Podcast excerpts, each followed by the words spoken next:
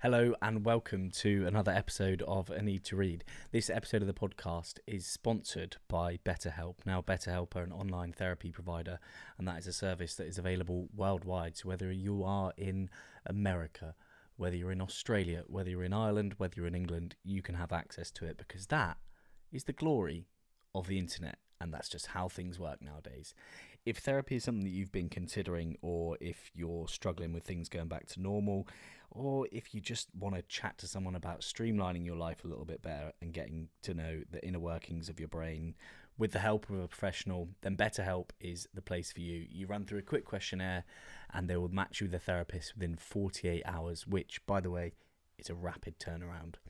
All you have to do is head to betterhelp.com forward slash a need to read and you'll get 10% off your first month and you'll be speaking to a therapist, which is the best thing of all.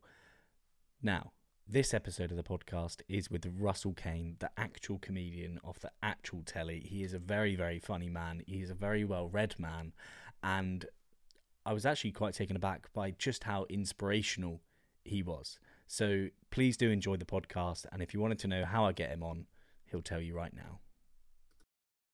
I'm bored fucking shitless, so I just say yes to absolutely anyone that DMs me, more or less. well, uh, that's, mate, that's good news. Cancelled. that's one thing uh, I, I, would actually quite like to speak about is comedy nowadays. It's it's got to be a bit of a weird territory to sort of navigate, right? Hmm. Do you mean pandemic navigation or do you mean offending people navigation? I just mean offending people kind of navigation. Uh, I suppose it depends what type of comic you are. If, if your bag is to really, really push the boundaries, I mean, if we talk, if we were to draw, draw equivalent in novelists, it would probably be. Is it? I don't even know how to pronounce it, but I try to read some of his books. Is it Michel Houellebecq, the French novelist? who always writes really. Uh, I think he wrote one about Islam. He's wrote one about swingers. He's wrote one about you know, he's always he'll probably do some anti-transgender novel. He's always at the edge, pushing what the art form can be provocative about. The problem being, mm. he's a white old man. Um, yeah. So if you're a white old man and you want to say really offensive things about minority groups to get a laugh, life is definitely more difficult than it was. And if you're um, and if you're a white old woman, actually, it's, it's got little to do with gender. Roseanne Barr will tell you all about that.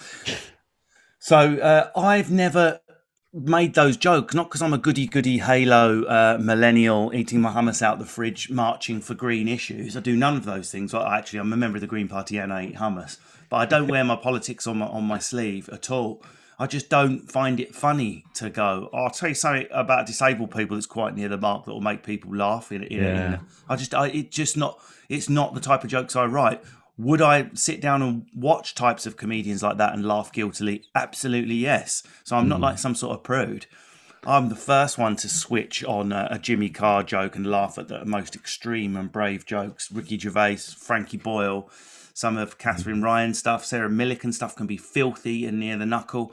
I'll laugh at all of that. Yeah. Um, but my stuff is very autobiographical. So unless I'm doing stuff in my in real life that's sort of like got gender hatred in it or racism. You've joined EDL.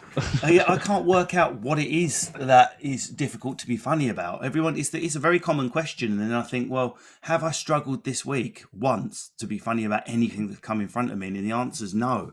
Mm. There's almost anything, but then I'm talking about. I'm very observational and I make fun of myself. So I've just I keep trying to get characters going, and they're never successful, and they never take off. It's like people just want to see me do stand up as myself. So I tried to do a new one this week. This football hooligan character that's trying to be a personal trainer. So the jokes there are all white working class masculinity, um, and and people who are racist. Uh, mm. Although I'd really keep that in the background of that character. Yeah. So the joke there, I don't pull my punches. It's very extreme language lots of references to drugs, lots of references to violence. Uh, there's even a reference to Nigel Farage in there, the stuff I did last night, none of which was written, all of which was improvised, not even with bullet points. So and you can't go more extreme than yeah. talking about manslaughter, football violence, racism.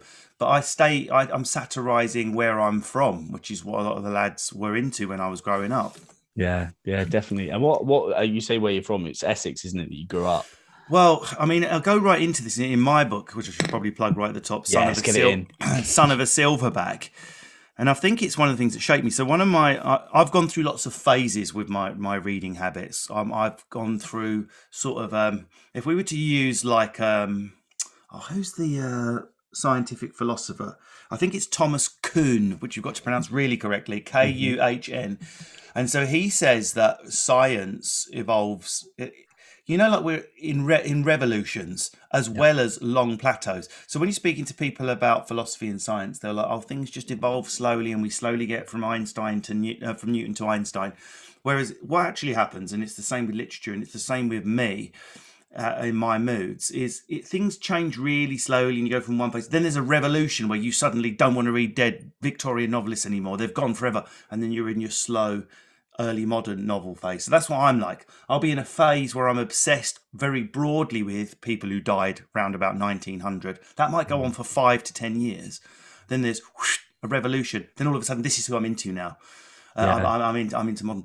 So I went through a sort of uh, Henry James face, who I now find completely fucking bore, bores me shitless. I can't believe mm. I ever used to think Henry James was good. But he's important because your question is where did you grow up, right? Mm-hmm. And Henry James is good. I, his early stuff, like Golden Bowl and all that stuff, you're supposed to wank off about. I can't. I can't read. Henry James was good because he was an American and not an American. Yeah, he lived in London, but he stayed American. In the same way that P.G. Wodehouse was English, but a lot of people don't know this, was not English at all. He lived in America most of his life, um, being funny and writing about butlers across the Atlantic. So if you always feel like an outsider, you're really, really good at dissecting and pulling apart the culture you observe, which you are on the surface part of, mm-hmm. but in mm-hmm. reality outside of. So you're both, I can be welcomed open arms in a pub by the Garys, Lees, Waynes, and Daves. Oh, you're fucking, oh, mate, you're the one that does that football character. but at the same time, I can walk in the other door at Radio for, Radio Four and make all my Ponzi shows and make a book yeah. podcast about books with you. So I never belong. And there's a part there's this blob right at the top of London called Enfield. Yeah. And the part of Enfield I live in, you can look at it on Google Maps, it's called Brimsdown. And right at the end of Brimsdown Avenue itself is a park called Albany Park. And if you walk into that park, like some sort of biblical or spiritual intersection, there is Hertfordshire, Essex, and London all meet within a few hundred metres of each other. Oh. So Enfield, even though it now calls itself the London Borough of Enfield, and is incidentally the stab capital of the whole of London, by the way. Oh, nice. Um, it's nowhere. It's hmm. neither. Mm. I, I could not tell you I grew up as a Londoner. It would be a complete lie. I couldn't go down the road and there was a theatre. I had no high street. There was no bookshop. There mm. was hmm. no um, cafes. There was no restaurant. It was just a brown grey blob that was yeah. just there. If you got on the bus, maybe 25 minutes, it started to feel like London. It was Tottenham. There's people of colour. You could get a Jamaican jerk uh, patty. You could see a gospel church. Uh, if you w- walked 15 minutes, it's Terry and Diane with their lion, their marble lions on their driveway, and all oh, the Essex culture that I grew up with, that my dad was and my mum was. So I sort of culturally identified, if you like, as Essex and all the things that come with it Rolex watches, cars you can't afford wanting to live in a detached house, but I lived in a council house in this no man's land, and it's a hmm. great mm. grounding for an whatever type of artist you want to be, novelist, which I still aspire to be, yeah, uh, comedian or whatever. So where did I grow up? And the answer is nowhere. Yeah. I say Essex, and indeed we moved there. I moved to Southend in the end, and I've and I've moved to Woodford. I've only just moved from Woodford, which is in Essex. But again, is it? it now identifies yeah. as London. It's interesting because Essex is one of the few places in the south that has a strong cultural identity. There aren't many others. Can you know yeah. what is what is London? It's nothing. Well, it's I, I, live in Bournemouth, and there's nothing really to Bournemouth about Bournemouth. Like you can't go on stage and make. What county is Bournemouth again? Dorset. You can't go on stage and do Dorset jokes; they just won't fly. Yeah, you can maybe get the farmer, be, but you'd have to go Cornish. You'd have to say Southwest. Yeah, Bournemouth isn't technically. Yeah, yeah. So you grew up as an outsider, and that that's helped you in comedy, as I suppose, to be an observer, to be someone that can see things from the outside, and to yeah. be able to make that then funny. I'm I'm ultra ultra council house working class with a first in English, who's earning incre- in my mind incredible amounts of money. I know there are people who earn a lot more money than me, but you've got to bear in mind where I come from. Mm. To me, I, I, feel so comfortable. I can't believe it's true. But culturally, it annoys me when people. So there's a, there's a standard comeback is why are you talking about being working class? The money you're on. It's easy to you know to stalk mm. me and look at my limited company or whatever. And you're not working class anymore. But you wouldn't dare say that to someone who was born in Ghana and came here when they were four and has grown up with a London accent, living in a London flat, doing London things with Ghanaian parents, you wouldn't dare take away their Ghanaian heritage and everything they feel about coming from a Ghanaian extraction and all the prejudices and hills they had to climb as youngsters and probably still. Mm. And uh, so you can't really take away from me the, the uh, horrible vowels I've got, the accent I've got, the start in life, the school I went to, the dog shit bin I smoked weed next to till I was 70. You can't, those things don't just disappear. Yeah. So I don't think working class is income anymore. It's long gone. It's it's a cultural thing. My daughter will yeah. grow up middle class because I've she's grown up in a middle class environment. Yeah. Yeah, that's that's amazing. And uh, like when you were at school, being in like a working class area, I'm I know your your book is about essentially growing up with like an alpha male in the household and and you you're not the big large like alpha male Russell Kane. It's like oh, yeah. it's like funny Russell Kane. Were you yeah. forced to be funny in school because you didn't have that like alpha male streak in you? It would be it'd be easy, I think, to mythologize and pretend that. And I had this memory. Yeah. I realized I need to be a clown. I've got no memory of that. Um, that's just how I was. Now, was I born that way? Was I born a little bit that way and sort of epigenetically, I'm using that word as a metaphor, that epiculturally, could we say, was that brought out? No, epigenetically is the right word. Was I genetically just a reasonably funny, lively, outgoing child? We know these things are inborn. You've only hmm. got to look at five month old babies. They've not been made introverted by their parents. They, I've seen it with my friends' babies. Some are like quiet, clingy babies. Some are crawling forward, show off babies before they're six, seven months old there was probably that's just a roll of the genetic dice. I'm a show off. I'm, I'm a clown mixed with having to survive. There's also quite a lot of data uh, for people who are either younger siblings, which I'm not, I'm the elder, or born very late in the academic year. Sorry about that. Right. Or born very late in the academic year. If you are born in August, particularly towards the end of August, you're always going to be the smallest. You're never going to be in the sports teams. You're always going to be the youngest, the most, the, uh, the you know, the shortest. So I was born August the 19th. Ignore Wikipedia. I don't know why it says October. Um, I was born in August. So that maybe there's a bit of that as well. Yeah. You're never going to get a girlfriend. You're going to leave school a virgin. The bullies are always going to be bigger than you. There's only one thing left: have the best personality, survive. Yeah. Okay, okay. And when when was it like? Because uh, I know comedy I like I listen to quite a few American comedians on podcasts, and, and I know like the the road to get into comedy, to get your foot in the door, is quite a tough one. Like like you were saying at the start about your gigs, you having to do like forty five minutes break, an hour, and to write yeah. that amount of material must be tough. Like where where did you start out well, in comedy? They're two completely different um, questions, if you don't mind me saying. Yeah, one, one about how you start out is a completely different question to once you've been going a while, how do you generate the material? Mm-hmm. And you'll get different answers from everyone you speak to. Starting out in the UK is very, very different to starting out in the US.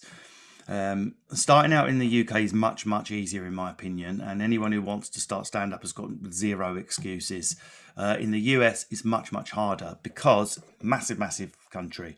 If I want to travel and hear a different accent in the UK, I could probably walk to a different accent from where I'm yeah. sat. I could probably walk to a different population of 60,000 people with its own high street within 45 minutes, li- literally walk. If I'm in London, I can walk 40 minutes in any direction to at least 10 open spot nights. If you don't live in New York, if you're not born in New York in the US, you're fucked. If you're born yeah. in the Midwest, you're fucked. You, how, how are you going to gig three, four nights a week? The easiest way for people that don't do stand up to think about stand up is to not think about it like some Ponzi ivory tower art thing. I wish it was. It's closer to boxing, I would say. Yeah. Uh, but think of it more like boxing, weightlifting, a martial art, something like that. The reason I put it in with those is you don't stay sharp if you stop doing it. You okay. build fat, you become crap quickly. There's no bullshit way of doing a course online. You can't sit back and watch um, like Chris Rock videos, even though you're a teenager in Leeds. Don't watch Chris Rock videos. Watch British comedians. Otherwise, you're going to get annoying stylistic licks that you that will not translate. Yeah. So it's the boring, boring answer to any aspiring comic that they never want to hear. I, I can honestly, this week I've had three conversations which I never, I never get a reply to my reply. Never, because it's Really? the reply people do not want to hear. They do not want to hear gig three to four times a week, unpaid for four years. Make sure you lose your girlfriend. Make sure you don't see your friends. Make sure you earn no money. If you have a girlfriend, a social life, or money, you're not doing it right come back to me in three years, let me know how you're doing. I never hear from any of those fuckers. Do you know why? Because someone that sends a DM on Instagram going, How do I get into comedy is never going to make it. Yeah. Never. Only the nutter that's so hungry they've gone on Google and booked themselves onto the first shit night in Halifax with no microphone and no lights. They're the ones that will make it. Okay. So it's it's a case of reps and Exactly. getting the nitty-gritty. Which is liberating for an aspiring comic because it's based on effort, not born in the wrong place. Hmm. The only exceptions I would say, if you're born in rural areas in England or Scotland, particularly, and Wales, yes, it's difficult, but you're still within a drive. It might be a two hour drive, but you're hmm. still within a, a drive.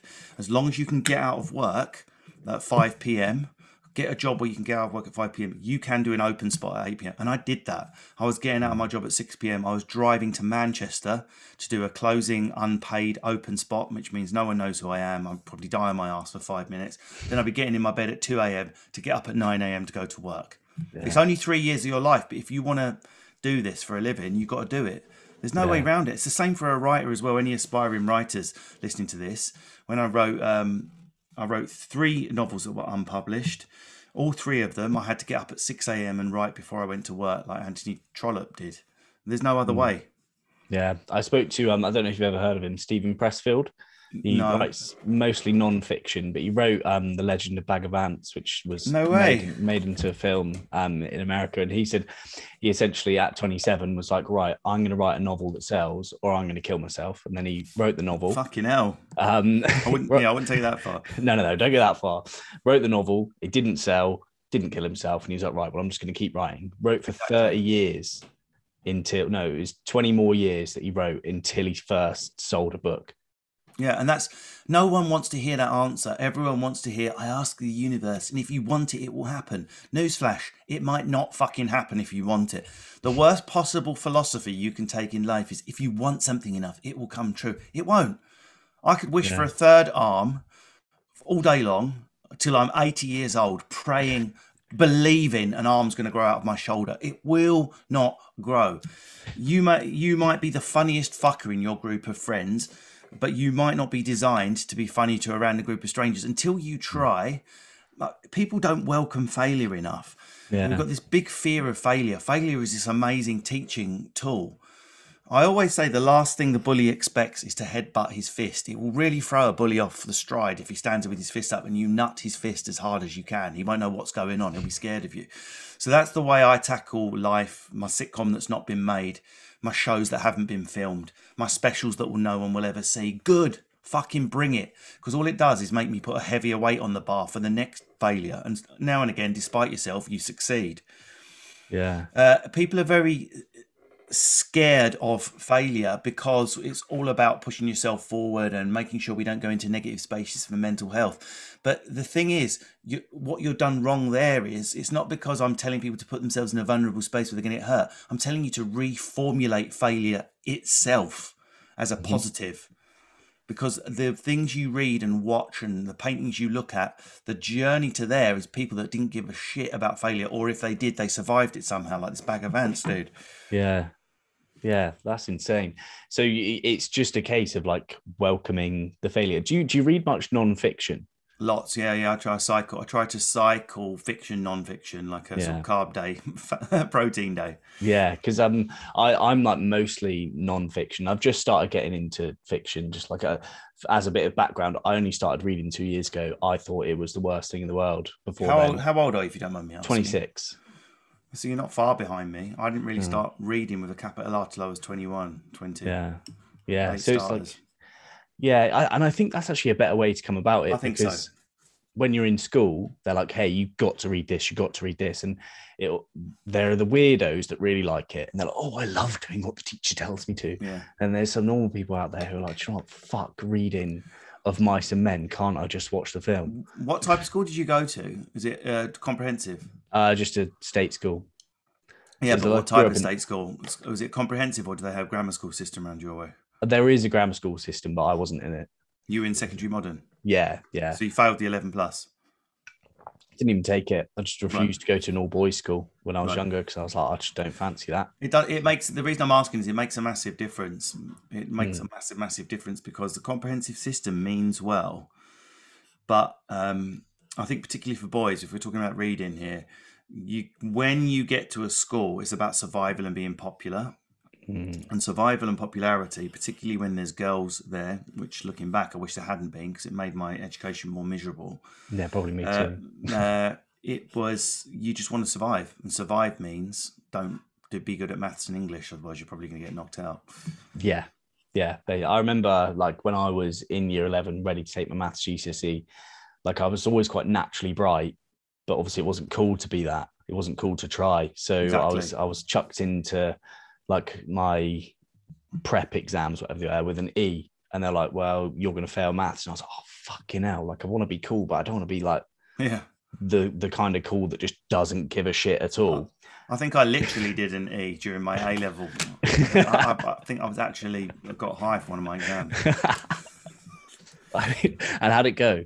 Mm, I fucked everything. I lost. I, my first go at GCSEs, I scraped through based on just natural ability with an A, a B, and three C's. A in Yeah. English, obviously, and then A levels, two N's and a D. So that was that was my education over, finished. Yeah. Um, the A levels I did at the local college, and we would do like acid in the car park, and then go into our tutorials just to laugh at the teacher's face, which was like fucking tracing and shit. And then at 21, 22, I had that sort of light switch on that you've had at 27. And that's when I, well, I think I didn't start my education until I was 21. And then I, then I couldn't stop. Then it was the A level A grades. and it was the, the first and all that. And you and you went to uni a bit later in life, because you said you got 22, not that, not too late, 22, which means uh, obviously at 22, you still just look like the 18 year old. So there was no differentiation. I was, I was a mature student on paper, which was great for the economics and the, and the grants and bursaries and things you could get. and great for life experience for knowing how shite it was not to be at university, which drove me forward. Yeah, But it meant, you know, the group, if there was someone that was 18 in the group, I didn't feel disconnected from them. It was, we were just all the one social group. There were older students there that were 29, 30, 31, and they weren't able to join in as much. yeah, So it's the best of both worlds. I would say go to uni at 20, 19 at the earliest, but 20 is probably a good age to go. yeah. Take a little bit of a year out. Like I've, I got lots of friends who took gap years. I never went to uni. I went and stupidly joined the Marines when I left school. No I way. got kicked out, and I was like, right, I'm going to go and do something manly, just denying my feminine energy to the max. Did you stay in the Mar- How long did you stay in the Marines for? About 18 months, I just kept getting Fucking injured. hell. Um, so just injury after injury, and then it got to a point I was like, Was that during the training or during service? Uh, during the training? Yeah, nothing exciting at all. Just like little ankle injuries in Wales and in Devon. So it's nothing, nothing exciting or to be telling anyone about. It's like one of those conversations I try. The bigger one in the pub was in the Marines, but I was injured, so I had to leave. What was it? It's an- ankle injury. Yeah, I, I, I, got a, I got a stress fracture actually in my tibia. I hit, I hit a heavy. pothole, a pothole in Llandudno. um, so you started comedy then mid twenties or whilst you were at uni? later, Oh, late, late, late. Uh, so I, I, so I had this moment of like the brain switching on, um, but based more or less out of jealousy and bitterness when I started dating a middle class girl and I saw what was available for people that happened to be born into a posh background that they got to sit around on the grass drinking wine and discussing books. And i just thought fuck that i'm working in a shop. I hate my life. And that's what drove me to redo my a levels yeah. I was living with my nan at the time in a box room in a housing association flat. It was so small, this room, that rather than a wardrobe, I had sticky hooks on the walls and I hung my clothes on the wall as I was like haunted by these clothes. They were like, like ghosts from Top Man. And I just, I would did not dial back on the partying at all. So I was hmm. smoking every night was minimum. That was like having a cup of tea. Yeah. But then at the weekend, I was still partying hard. But before I smoked at night, I would do two hours of A level work. I was working in the watch shop all day selling watches, and then I was doing A level work and then partying at the week. I don't know how I did it. It was just an inhuman effort. Yeah. And then I got to uni, and then when I got there, I just wanted out of a sort of unhealthy, aggressive way, just be the best. It wasn't. It wasn't like a love of literature in the beginning. It was a kind of I'll show you guys. yeah. I'm catching up on the most the unbelievable basics. I didn't know who wrote Pride and Prejudice. I didn't wrote, know who wrote The Importance of Being Earnest. I didn't know the difference between Shakespeare, Oscar Wilde, Jane Austen. They were names that sort of floated there from my. I hadn't read one of the A levels I read was not English, which is why I was still completely ignorant. Um, so I just caught up. I literally read from A to Z, A to Z, A to Z, whilst doing the books on the syllabus to Yeah. just like a steroid injection of language. It, it was like a the spider bite in X Men, or it, it was like that moment.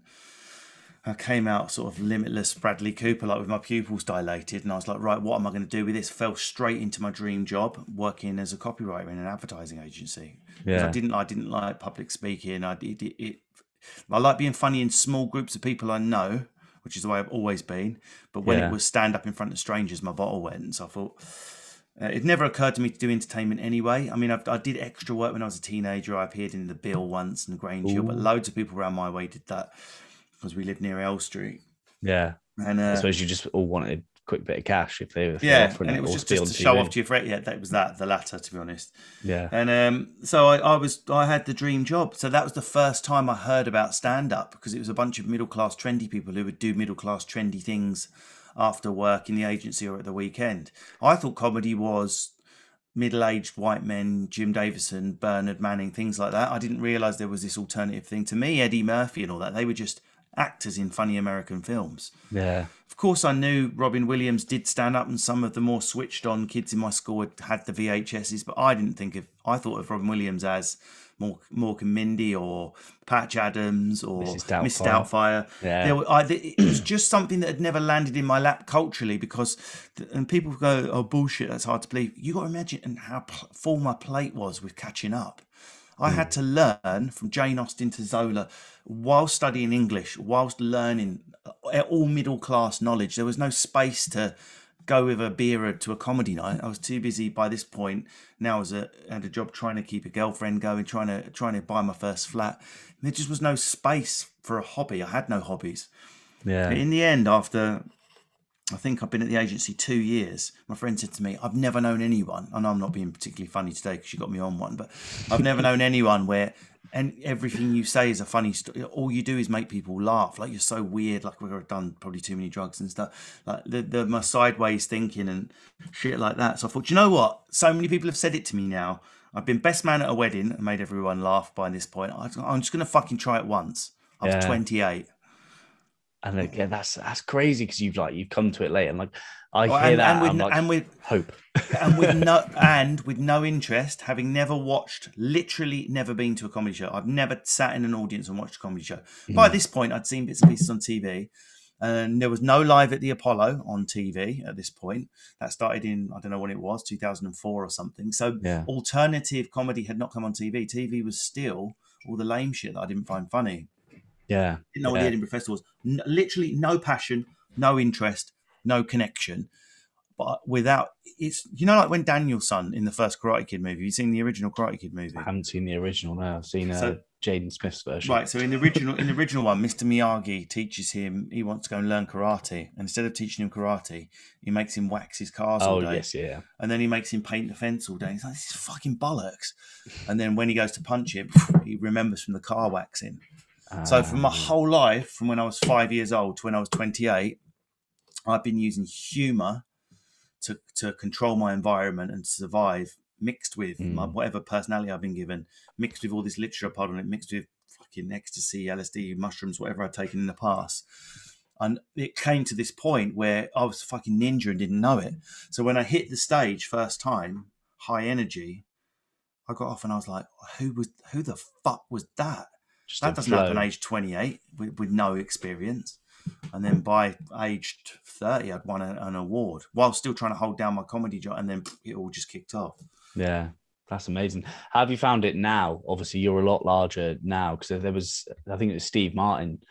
The moment he decided to quit comedy is when he went on stage gave a pretty like shitty set, and people were just laughing anyway. And he was like, "Ah, they're just laughing like because it's me." Yeah. Have you have you ever felt like that at any stage? I would be interested to know how Steve Martin got to a place where he did a shitty set. yeah, I just, it- I, I don't know what Steve Martin's background is with or how poor he grew up, but it's just not in my DNA. To Mm. I, I, I'm not like obviously I have audiences that have disliked me. I've had awful fucking things where people tell me I'm shit and have been rejected. So I'm not talking about the reception of how, how I've been received. Don't panic, no arrogance here. I'm talking about my mindset when I go on. I okay, would never go on to lose a fight. Never. Yeah. Never. I be I get knocked out all the time, but believe me, I've I've gone on to win. So Yeah. it would never cross my mind. Oh, I was sat back there. I didn't really try, and they laugh. I've never experienced that. They Yeah. would, they would not laugh whilst I was trying my hardest. That I've experienced shitloads. okay, Um, so I've ne- I've never experienced that, and in fact, so what I do is um, this Steve Martin factor, which obviously I'm a dot of. I've never made a film or gone to Hollywood or anything, but Not so yet. we're in between in between tours, which I, I'll, I'm a like one to three thousand seater man, so I'm like sort of. You could call me bottom of the top league or top of the next league down, whatever numbers wise we're talking yeah, uh, not critical acclaim. I, I've been lucky with stuff like that. So I'm a one to three thousand seater man, which means I can go to the shops and go and live a normal life and stuff. But while I'm at the shops, someone probably will say, "Oh, yeah, you're like Nick Grim. One looks like Nick Grimshaw," or something like that. um, so when I'm off tour and I'm on a break, I will go to a club unlisted all the time. You'll see you'll you'll um, see tweets. Oh my god, guess who popped up at our comedy club last night? And the reason I do those is when you pop up unlisted, the audience splits into three. The first third is, um, oh my god, it's him. I'm going to laugh no matter what. What you call that Steve Martin factor. yeah. The middle lot is, is this? Who's that? Is he good? I can't remember. I think I've seen him. Sort of neutral. And the third third are ah fucking hell, I can't stand this cunt. They're the only people I'm playing to. Okay. Third third. That's what I practice on. Are you trying to make him laugh, or are you trying to piss Yeah. him off? No, no, try and make him laugh. Yeah, the third third. That's the extra disc on the lifting bar. yeah, So I don't really have that Steve Martin factor because I'm not playing stadiums. But then I bet you Michael and Peter Kay still have that. It's not Yeah. all we're going to laugh no matter what. Not in the UK. A large proportion is, oh, I can't fucking stand it. They're the best people to practice on. I love that mindset because, like, even like with this podcast, like I know who my target audience is, and I'm like, oh, I'm not going to bother with the others. But now it's it's making me think like I need to be fucking good and get them into books, make them realize that you can be smarter and a better like have better chat Yeah. by just reading books and A- you can know more for your mates to give them good advice. Absolutely. And the other part of that thinking is you will probably fail 99.9% of mm. the time. But in your efforts to fail in that way, what new content will you produce that's got a different shape or a different flavour? See? And that's it. I mean, if you like non-fiction, I'm assuming you've read Black Box Thinking by Matthew Syed. I haven't read Black Box Thinking, but I've read a couple of his other ones. Read that. Okay. That's so that's that'd be a good one for your book club um, thing. You got one Yeah. a book club this week. I noticed. I think I've already read it. Which one is it? Uh, the Motivation Myth. Oh no, there's another one. uh, another Surrounded one. by Idiots. Yes, is that the Yeah. Swedish dude Erikson? Yeah. Fucking great book. Sorry, that's not relevant to what we're talking about. Great no, book, it's though. good. It's Um, any book is relevant. We're all we're all for it. But so just to finish the point, uh, Ma- Matthew Syed. So the, the starting point of black box thinking is why do why are there so few plane crashes? Sorry, fucking updates. alright. Why are there so few plane crashes compared to why do so many few people die on the operating table by mistake? So there's roughly the same amount of serious operations in the UK as flights take off used to, let's say. But in hmm. those serious operations, if you you got more chance of a surgeon making a mistake and killing you than you have the pilot making a mistake and killing you. Why? Yeah. Both jobs are equally complex. Both jobs are way, way out of anything you and I will ever be able to do with our hands and minds. Why does the aviation industry have so few crashes? The answer is black box thinking. That's the starting point. So when a plane goes down, we get the black box out of the ocean. Whatever is in there, more or less, no one goes to prison, no one gets struck off, no one gets told off. All we do is learn from whatever is in that fucking black box to make sure it never happens again. As long as the pilot has not been taking drugs or drinking, I mean, if there is a mistake in there that's a new mistake that has never been made, that goes into all flights on the whole planet, all aviation industry. No, never again will switch 1A be left down during takeoff, even though that was a mistake on the pilot's. Never again. That's now on the pilot's book. He checks before he takes off. Yeah. Black box. Surgeon, if you've left a scalpel inside, if you've done this, if you've done that after a 20 hour shift, you're going to be struck off. So there's no motivation to self report the error, to push your, your mistakes forward to shape your future gains. Okay. And our industries, podcasting, creative industries, are like surgeons. We'll do anything to avoid the dive into the ocean and, and saying, actually, this was shit and this is why it was shit. But we need to. Okay. So it's just about, well, I mean, Embracing failure, embracing mistakes, like we are talking at the top, Yeah. running into the bully's fist, whatever you want to call it. I cannot Yeah. recommend Black Box Thinking enough. Real trippy read, better than his sports books. All Matthew Syed's books are good, but Black Yeah. Box Thinking is by far the best. It will change the way you operate. Yeah. You, well, and surround yourself with no people. This is the other thing because we live in. I work a lot in men's mental health, and Yeah. people are misinterpreting. Don't muddle up sharing and loving yourself and moving forward with becoming flabby and not creating great work. I like to surround myself with naysayers, with people who are ne- good negative people, people that are going to tell me that was shit, this wasn't funny. Otherwise, you just become a blob. You don't want to be a blo- happy blob. You want to be a happy athlete. Yeah, I get you. Will headbutt fists when they need to. it's interesting you say that. So, like my um, my sister, if given the opportunity, would be a, a big critic.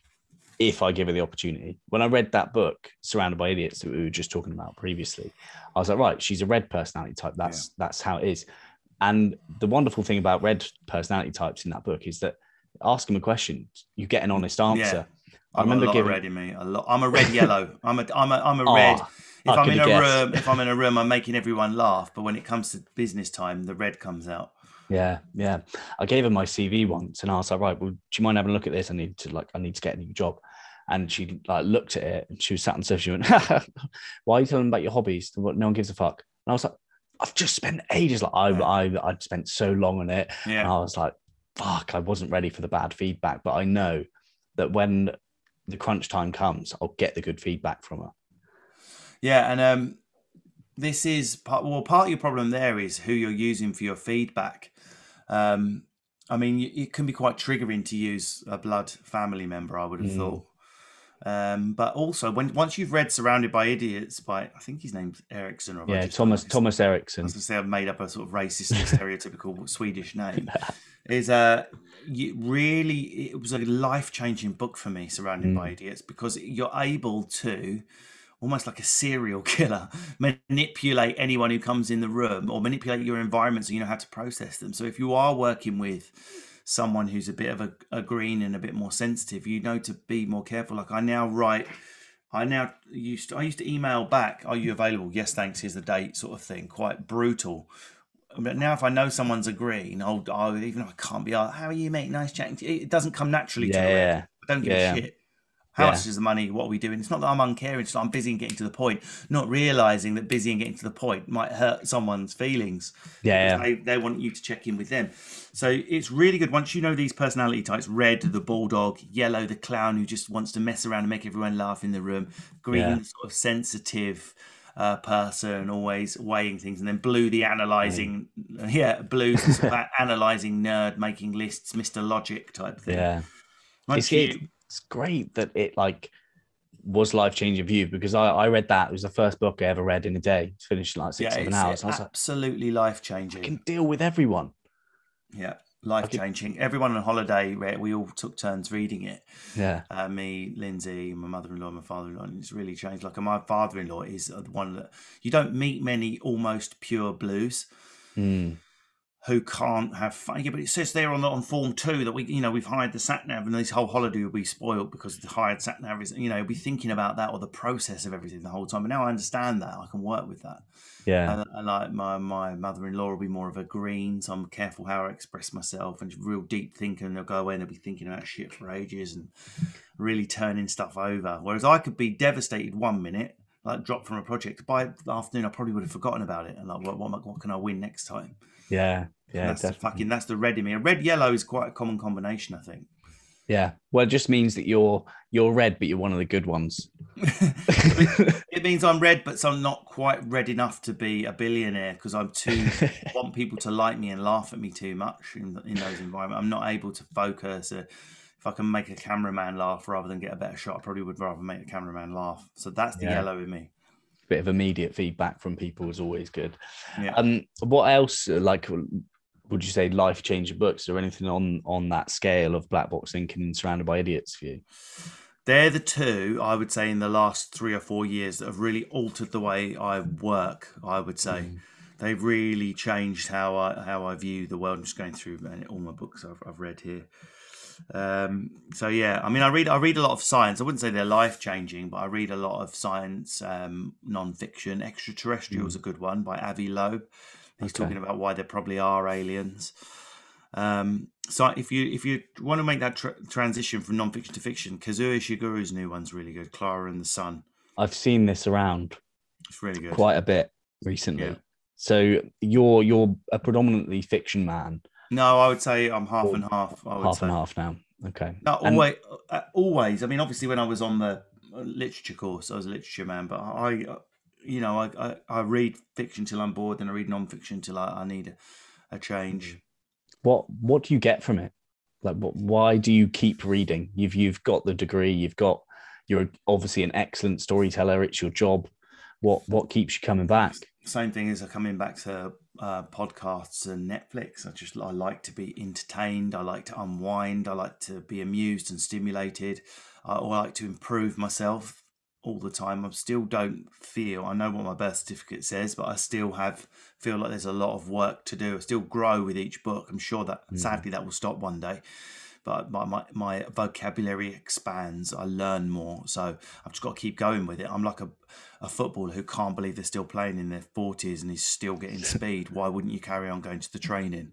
yeah Um, so uh, non-fiction grows me in that way. Fiction, I don't, is a slightly different thing. I think you can be in your 80s and get stuff out of fiction. Fiction is a sort of proxy, so you can emotionally exfoliate whatever you're feeling by living through the eyes of that person, or you can jump into the skin of a black woman and really understand what's going on in the world. For example, if that's why Bernard, I forget, I can't pronounce the first name, Evaristo yeah uh, um, woman other is on my list because I know if I jump into that book, it'll give me a better perspective on some of the education and change that our society needs to do going forward around race.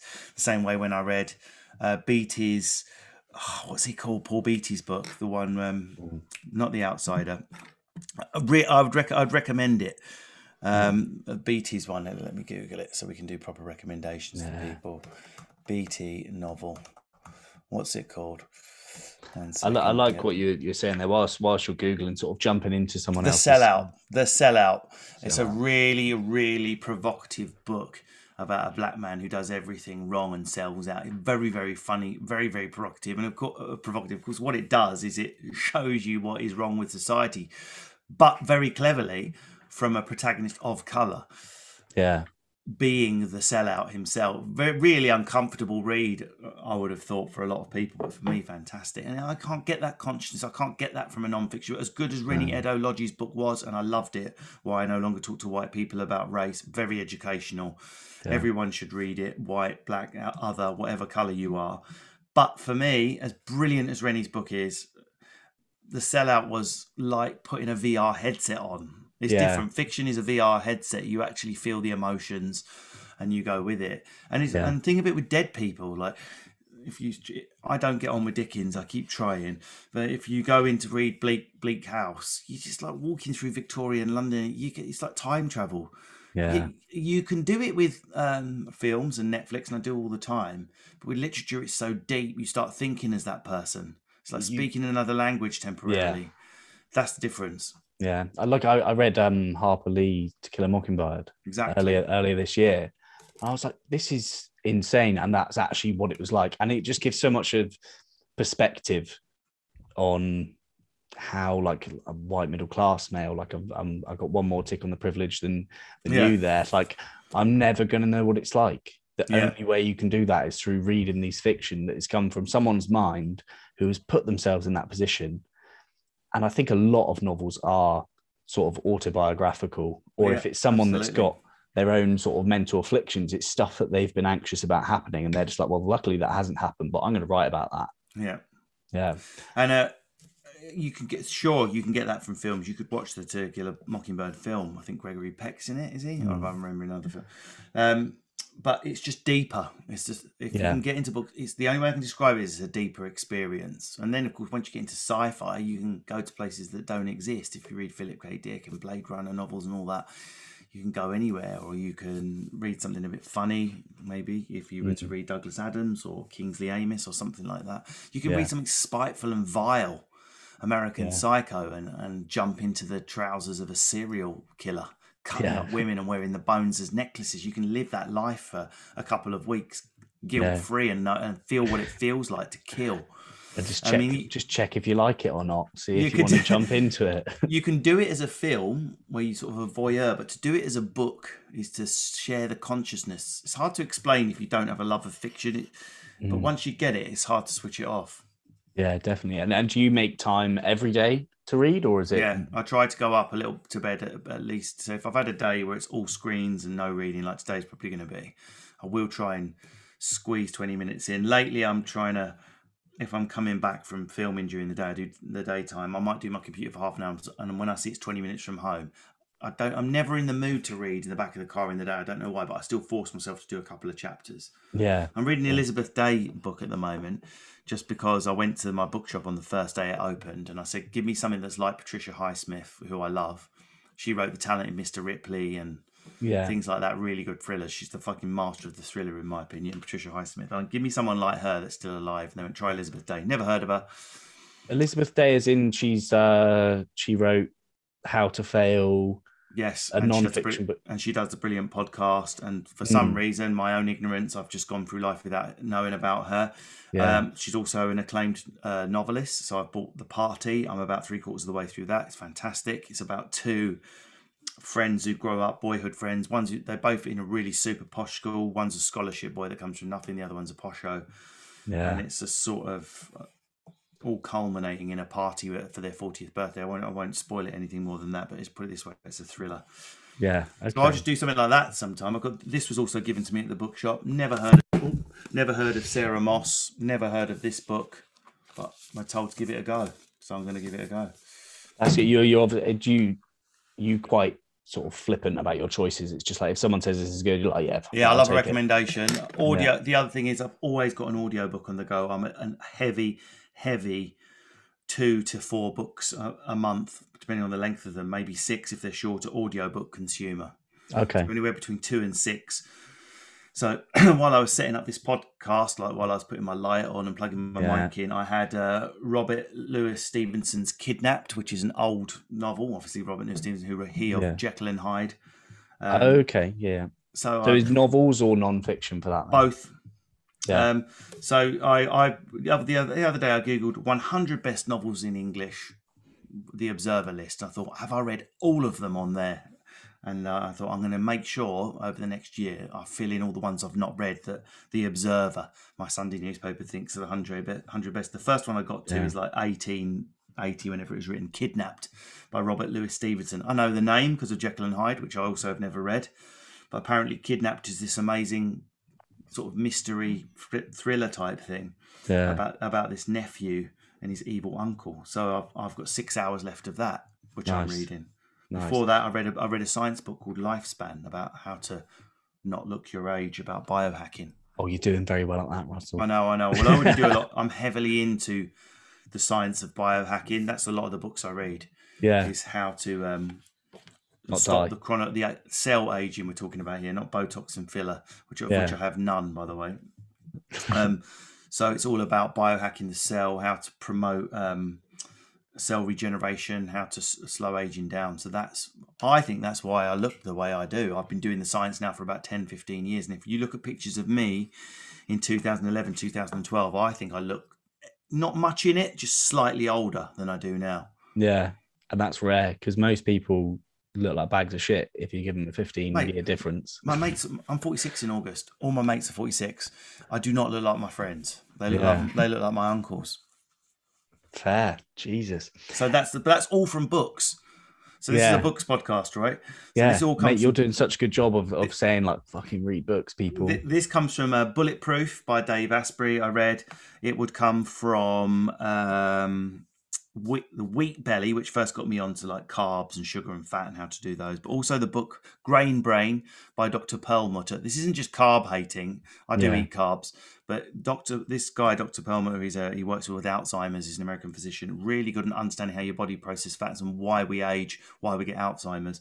And then, of course, if you really want to read the guy it will tell you how to not fucking die before you're 100 without getting, I mean we can all get lucky but read mm. Lifespan by Oh, David Dave Sinclair. Yeah. Brilliant brilliant audiobook if you can't be asked to sit down with a science book because some of the science is heavy and then you can just sort of skip when he starts talking about sirtuins and, and readings from test tubes you can just go oh, forward 30 seconds forward 30 seconds Yeah. I think audiobooks are the best for heavy science books Yeah. because you can pretend to understand all the long words as much as you want, but when you're Yeah. listening to it, you kind of just fill in the gaps. You're like, Correct. That must be what that means. but also I would say for heavy literature books that's probably Mhm. why I've gone for um kidnapped on audiobook Yeah. because I uh, it's easy if you've got addicted to Patricia Highsmith and stuff like that. I like to read where you sort of get to a point where you're so excited where you're not actually reading the page anymore. You just yeah, she's gone to the riverbank. I don't give a shit about the riverbank. What's next? Yeah. You know, you're, you're like you're so fucking into it. You can do a book in an afternoon.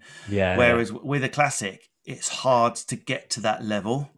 Of but an course. audio book because it's performed properly by an actor who understands where the stress is you're still Hmm. getting the full poncy literary i've read war and peace by tolstoy experience which i have 60 hours of audio you're still I, i've read that as much as you who sat there with the penguin classic I've Yeah. not read it less than you. I can talk about the characters as passionately as you, but I had it Yeah. performed to me by an actor in my ear. Then what happens is after about 40 minutes or an hour, if you're into the book, you do 1.1 speed, 1.2, 1.3, till in the end it's reading closer to what you would be reading in the paper book. Yeah, I've even like I've been pushing it quite quite a bit recently with the the speed in which I go on Audible. Yeah. And I, I was listening to a book the other day at 2.5 speed, but Oh, I couldn't, I've never gone there. That's fucking Yeah. crazy. you take it in weirdly because if you just slowly edge yourself up to it, Yeah. even 1.5 sounds like Yeah. when you first begin with. Then you get to 2.5, That's like, oh, my, is I would say my my comfort zone with fiction is probably between 1.5 1.7. If I get really into a non-fiction book and it's being read slowly, I can maybe get to a, a double speed. yeah, You really, they, I mean, I would do easily six audibles, but I do stop. I'm quite strict with stopping a book when I find it boring. yes, I'm like, life's too short. So I yeah, started, um, what did I start? Um, Cross Channel by Julian Barnes, short stories. Keep wanting to like short stories. I was reading Sybil by Benjamin Disraeli, which is on that 100 books you're supposed to read. Boring. got boring. What was I, di- I didn't like um fucking hell 1982 1982 and 1984 George Orwell George Orwell, and I forced myself through it Audiobook or handheld? um handheld but I've seen Stephen Fry has Oh, audiobook. done the audiobook and he's got a hell of a voice for It's great. audiobooks It's a great. It is a great book. I promise you. You need to go. Mm. Do you like sci-fi though? I, th- I've- there's so many there's Do you so like many films? I don't Would really you watch films So you don't want you watch I watch Terminator? South Park Right. I like you- that's my guilty pleasure just- just cartoons 1984 is great, but I find you fall into like it's like a blur oasis thing between Brave New World and 1984. You either like Mm. Aldous Huxley's Brave New World or you like George Orwell's 1984. They're the same thing. Future dystopia. Try Aldous Huxley. Aldous Huxley Brave Yeah. New World. I've got got- that He got a lot of shit right. Yeah, and he got he got a lot of shit for that book, didn't he? So Yeah. people saying that Hitler was like modeling some of his Yeah. Dirty little things that he was doing on Yeah. on a Brave New World. Yeah, amazing. And we're pretty much run run out of time. I don't know how. Yeah, I better, I better crack on. I can feel a boiled Yeah. egg brewing. I'm starving. um, Russell, you've you've obviously got a podcast yourself. Boys don't cry. Is Yeah. that, that's continuing. It seems that was born out of the pandemic last year as well. Yeah, no, that's been been going a while, but it sort of got picked up more in the pandemic. We relaunched, we're relaunching again. We're calling it Man Baggage because hmm. I've done it for four years as Boys Don't Cry. and the old producers won't give me the back end code basically. So I've got to rename it and relaunch it, and that's where I get men together and force them to talk about the things, often comically, that we wish blokes would talk about more. It's a lot in the area mm. about sharing and checking in and male mental health, but we use banter and humour to bring that out. The other Yeah. big series that I've got on is a Radio 4 series. You can get that as a podcast called Evil Genius, where we take cultural icons from history and the panel have to vote evil or genius based on the surprising facts I reveal about them. Lots of writers in there. We've done Charles Dickens, Charles Darwin, not just people called Charles, but Charles Chaplin. um, we do sports subjects, Maradona, uh, artists, Picasso, comedians. We've done Richard Pryor and Bill Hicks. So we take dead people who everyone worships, who it's fashionable to like, and then I let off these little cancel culture fact bombs, and we have to cancel or keep type thing. Okay, That's evil that's smart. genius. You learn like a it. lot, and it's funny as well. So Nice. listen to that. Nice. And when when are you going to get touring again? Is there? Uh, I'll, I'll be done that adding, lot, yeah, from May the seventeenth. I'll be cropping up at all the sort of distanced gigs, but I'm not going to re-add tour dates until I know 100 percent we're up and running. I've Yeah. had to pull too many things. I can't do it anymore. Yeah, yeah, of course. I bet it's been a hell of a year, but Yeah. it seems like you've you've been doing all right, keeping keeping active and and keeping reading. I just said thank you so much for coming My on. It's pleasure. a pleasure to speak to you. Well, thank you very much for listening to that episode. What an absolute pleasure it was for me to speak to. I'm going to say again, actual Russell Kane. What a legend. Um, I really enjoyed recording that episode. Hopefully, you enjoyed listening to it and have taken some inspiration. And obviously, if you want to be a comedian, you now know how. What more would you want from a podcast? There's going to be plenty more to come from a need to read. So keep subscribing. Give us a review on Apple Podcasts in terms of sponsors, obviously, you know BetterHelp if you need therapy. The link is in the description. It's 10% off your first month, and you can really sort your life out within a matter of a few weeks in terms of getting the ball rolling and starting the healing work. So, if that's something you want to do, obviously, you know where to go. If it's not, that's absolutely okay. All I would ask beyond that is that you just give us a review on Apple Podcasts. That's that's all I want. I just want reviews and share it with your friends. Tell your mum, tell your aunt, tell your sister, tell your grandma, tell everybody. You absolute legends. Thank you for coming back once again. Love you. Bye.